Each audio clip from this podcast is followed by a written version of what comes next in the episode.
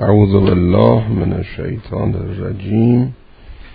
إن الذين آمنوا والذين هادوا والنصارى والصابئين من آمن بالله واليوم الآخر وعمل صالحا فلهم أجرهم عند ربهم ولا خوف عليهم ولا هم يحزنون. این آیه را اشتباه معنا میکنن نوعن آقایون. معناش اینجوری معنا می‌کنن میگن ان الذین هم کسانی ایمان آوردن و الذین هادو یهود و نصارا از همینا و سابعین کسانی که آمن بالله یهود تحریف شده است. من آمن بالله نداره که نصارا مشرکن. با این عقاید من آمن بالله ندارن که. و سابعین سابعین هم همینن. اینا من آمن بالله نداره از این جداست این آیه ان الذين آمنوا والذين هادوا والنصارى والصابئین تموم شد. من آمن بالله والیوم الاخر یعنی اینایی که آمنو که آمنوه. یهود اگه برگرده بشه آمن بالله. نصارا برگرده بشه آمن بالله. سابعین برگردن. بشن من آمن بالله ولی آمن و عمل فلهم اجرهم. مثل همون آیه ای که و من یبتق غیر الاسلام دینم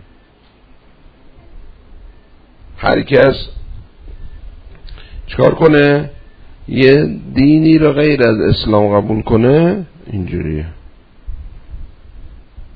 اینجا هم همینه. پس اشاره به این هستش که اون کسانی از اینها که برگشتن دیگه یهودی نیستن. اون موقع هم که شما می‌خواید بگید زمان یهود اون یهود بوده یهودیت موسا بالا سرشون بوده خون درسته. من آمن بالله ولا خوف علیهم ولا هم یحزنون تو این دنیا. این دنیا همش خوف و حزنه. تو آخرت. ولا خوف علیهم. اینجا همه خائف مترقب. امام زمان علیه السلام خائف مترقبه.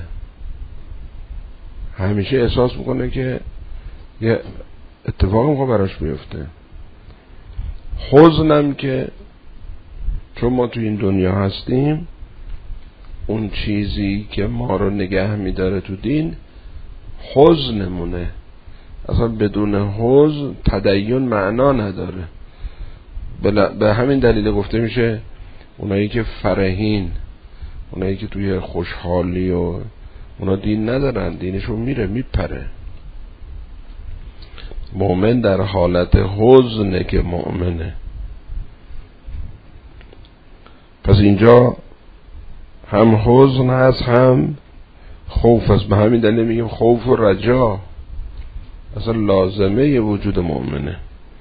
این تو قیامت توی بهشت میگیم اینا موفق میشن رستگار میشن. میشن ولا خوف علیهم ولا هم یحزنون. و اذ اخذنا میثاقکم و رفعنا فوقکم تور خذوا ما آتیناکم بقوه و اذکروا ما فیه لعلکم تتقون. خدای متعال کوه رو مثل پرنده ای جوری قرار داد که این پرند کوه حرکت کرد در این حالت موند. مثل پرنده ای که اینجوری میمونه.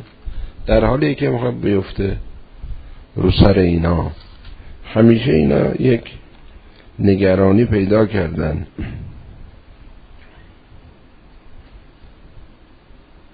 خود ما آتینا کن به قوه. ببینید اون چیزایی که اولویت داره اینا رو به قوه یا یحیا خدا کتاب بالقوه. ما معلومه دیگه من طلبم. قرآن رو باید بچسبم. یعنی نماز و مسجد رو باید بچسبم. مذاکره علم مباحثه رو باید دیگه بقیه شد شد نشد نشد. هر چی دیگه می‌خواد باشه.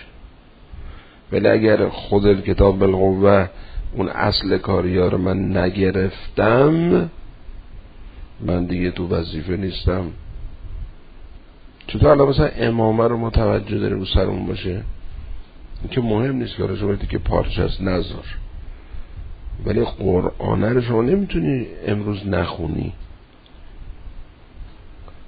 بدون امامه بیا بیرون. طور نمیشه که. چیزی از شما کم نمیشه. ولی بدون قرآن نمی‌تونی بیای بیرون. قرآن تو بخون بیا بیرون. نماز تو اول وقت بخون بیا بیرون. چطور ما همینای اهمیت میدیم؟ میگیم امامه باید باشه. خب خوبه. شما که حالا انقدر متوجهی اون که خیلی مهمتر از اینه که. یعنی اون چیزهایی که اولویت داره برای ما باید بهش توجه بکنیم. و ذکروا ما فیه لعلکم تتقون. ما با تقوا زنده هستیم. لعلکم تتقون. اگه این کارا رو کردید خب بله میشید صاحب همون نیرو همون تقوا. همون حالت خدایی در شما به وجود میاد تأثیراتتون هم میشه خدایی. ولی اگه تقوا نیومد الان یه کارگر بره سر چهارراه بشینه تالاسمی داشته باشه. یه عمله بره اونجا بشینه می‌خوان آجر بندازن بالا. از کوره پس خونه. خواهی خب تالاسمی داره یه نفر بره چشاش نمی‌بینه تار می‌بینه. ما بره سر کار. ما اصل کاریه کو نیست. ما اصل کاریمون تقواست. اگه تقوا امروز نیامد هیچی گیر من نمیاد. همه چیزم دوره برای من باشه دستم خالیه. مثلا کفار اینجوری نیستن. کفار تقوا نمی‌خوان که پول می‌خوان. کفار دلار می‌خوان. کفار رفاه می‌خوان. ما نه با, با اونا هم راحت نیست. همه رفاه باشه تقوا نباشه ما راحت نیستیم. لعلکم تتقون. برسه به اینجا که همه اینا مقدمه بشه. این به قوه گرفتن و این و این و این. همه مقدمه بشه به اینکه شما صاحب تقوا بشید و خدای متعال این تقوا رو برای شما فراهم کنه به سلواتی بفرستید.